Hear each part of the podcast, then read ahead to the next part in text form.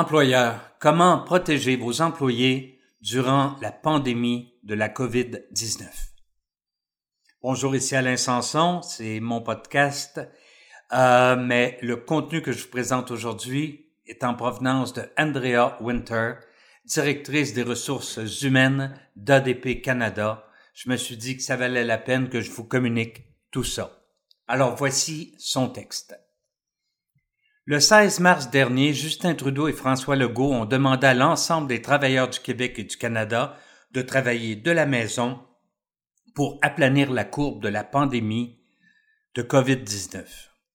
Les entreprises à travers toute la province qui étaient déjà confrontées à de nombreux défis en raison de la pénurie de main-d'œuvre doivent maintenant faire face à une pression accrue pour répondre à cette menace.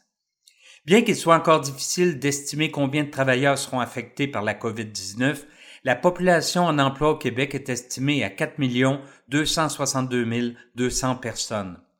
La Fédération canadienne de l'entreprise indépendante a pour sa part estimé que 44% des petites et moyennes entreprises ont déjà réduit les heures de leurs employés ou procédé à des mises à pied temporaires.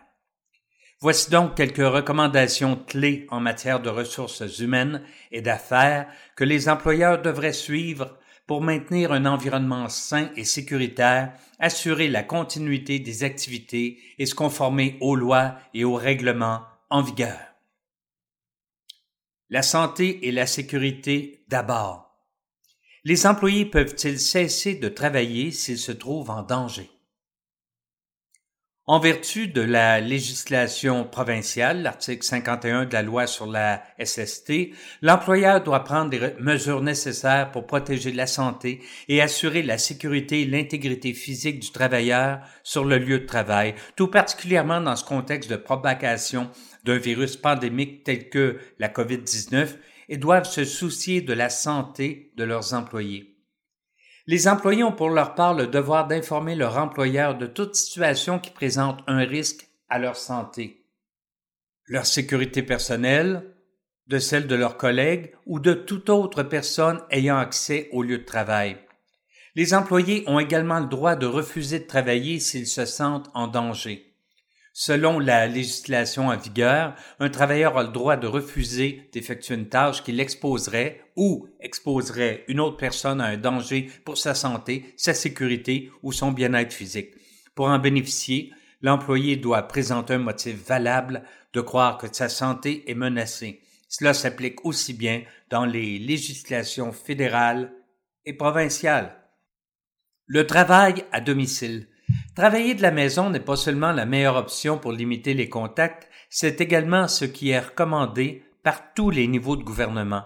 L'une des tâches les plus difficiles est de s'assurer que les employés disposent des outils appropriés pour maintenir leur productivité.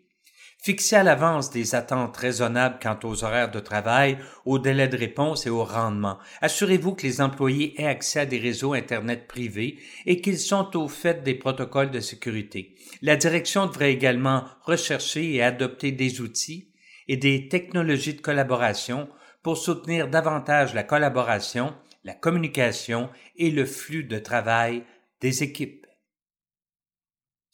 Assurer la continuité des activités. Il est fondamental de disposer d'un plan de continuité des activités souples, capable de s'adapter à des circonstances qui évoluent très rapidement. L'identification des postes et des fonctions essentielles est une étape clé pour maintenir la continuité des activités tout au long de la crise de la COVID-19. Les employeurs pourrait envisager de dispenser une formation à des employés supplémentaires afin que les activités essentielles de l'entreprise puissent se poursuivre en cas de multiplication des absences. En plus de favoriser des mesures de distanciation sociale et d'offrir la possibilité de travailler à domicile, les employeurs devraient reprogrammer les conférences et les événements corporatifs ou bien les tenir virtuellement. Tous les voyages non essentiels reliés au travail ou à des événements professionnels doivent être reprogrammés ou annulés. Si vous ne pouvez malheureusement pas maintenir vos salariés en poste, vous pouvez tout de même les informer des options disponibles comme l'assurance maladie de court terme de l'employeur, l'assurance emploi ou l'assurance maladie selon le cas. De plus, le gouvernement du Québec est en train de mettre en place un programme d'aide temporaire pour les personnes en isolement à cause de la COVID-19 et qui ne sont pas éligibles au programme de l'assurance-emploi. Ceux-ci recevront jusqu'à 573 $ par semaine pour un maximum de 28 jours dans le cadre du PAT. Et le PAT, c'est quoi? C'est le programme d'aide temporaire aux travailleurs. Dès le jeudi 19 mars, les demandes pourront être remplies en ligne. Autre mesure de conformité à prendre en compte: la confidentialité des employés. Tous les employeurs doivent tenir compte des lois et règlements en vigueur avant de mettre en œuvre des changements aux conditions d'emploi. Les employés auront probablement des questions sur l'assiduité, les jours de maladie, les annulations de vacances, le travail à distance, la rémunération et la couverture d'assurance. Les équipes des ressources humaines doivent donc faire le point sur les politiques du lieu de travail et se préparer à répondre à ces questions. Elles devront également se tenir à jour des dernières mesures, comme les nouvelles prestations maladie de l'assurance-emploi, ainsi que des informations détaillées de leur organisme d'indemnisation concernant l'invalidité de courte et de longue durée. Veillez à traiter tous les employés de manière équitable et de façon non discriminante, et rappelez-vous que les employeurs sont tenus de garantir le droit à la vie privée de leurs employés en toutes circonstances.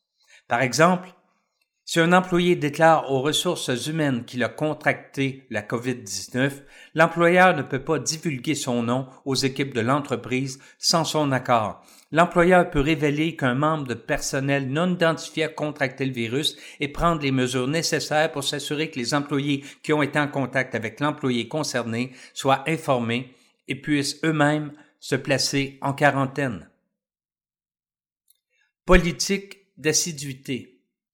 Malgré la situation de pandémie, les politiques de bien-être appropriées restent en vigueur. Si un employé est malade, l'employeur doit l'encourager à rester chez lui. Les employés qui ont des symptômes ou qui ont été en contact avec une personne touchée par la COVID-19 doivent se soumettre à la période de quarantaine obligatoire prévue par les organismes de santé publique. Actuellement, 2 semaines selon l'Agence de santé publique du Canada.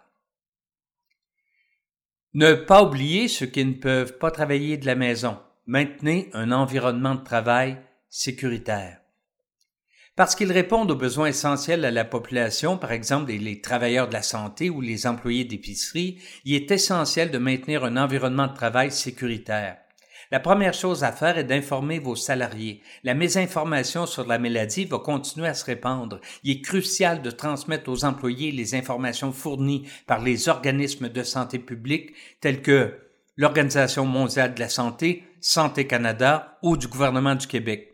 Les employeurs sont également tenus de 1. Mettre en place un plan de communication avec une personne attitrée ou une équipe transversale pour se tenir à jour des derniers événements. 2. Maintenir un processus de communication régulier. Et 3. Répondre aux inquiétudes des salariés en temps voulu. Si les politiques ou les renseignements des organismes de santé publique évoluent, les employeurs doivent informer le personnel de ces changements au fur et à mesure qu'ils se produisent. En période de crise, la meilleure pratique reste de surcommuniquer. Les employeurs peuvent également mettre en place un canal de communication pour que les employés puissent soumettre des questions relatives aux mesures de prévention et de préparation. Votre rapidité de réponse sera importante. Aussi, assurez-vous qu'ils soient bien suivis et dotés d'un personnel suffisant. Une réponse rapide et mesurée à chaque préoccupation des employés est une occasion d'établir la confiance. Bien comprendre et respecter les lois qui s'appliquent à votre entreprise est la meilleure façon de faire face à l'incertitude des mois à venir. En restant souple et flexible, en évaluant et en mettant à jour les politiques, les pratiques, la conformité et les risques commerciaux, et en mettant en place des plans d'action détaillés, les entreprises peuvent protéger leurs activités et garantir la sécurité de leur personnel. C'était Alain Samson. Encore merci d'écouter ce podcast. Le contenu d'aujourd'hui nous était offert par Andrea Winter, directrice des ressources humaines d'ADP Canada. À la prochaine!